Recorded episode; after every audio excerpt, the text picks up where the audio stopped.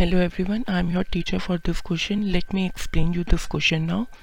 A car has two wipers which do not overlap. Each wiper has a blade of length 21 cm sweeping through an angle of 120 degree. Find the total area cleaned at each sweep of the blade. अब हमें इस question में बताया गया कि एक car के पास दो वाइपर हैं जो कि ओवरलैप नहीं होते। हर वाइपर का जो ब्लेड है, वो 21 सेंटीमीटर का है और वो जब स्वीपिंग मतलब साफ़ करता है क्लीन करता है तो एंगल कितना बनाता है? 120 डिग्री का।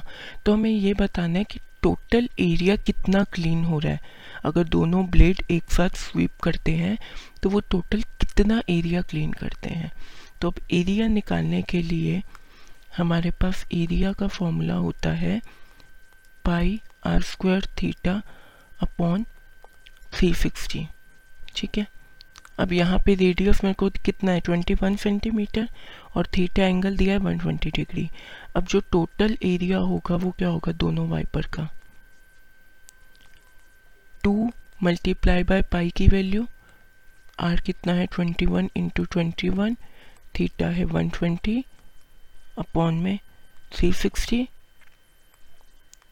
सेंटीमीटर स्क्वायर तो मेरा पास टोटल एरिया जो दो वाइपर्स का होगा वो आ जाएगा 924 centimetre square I hope you understood this explanation thank you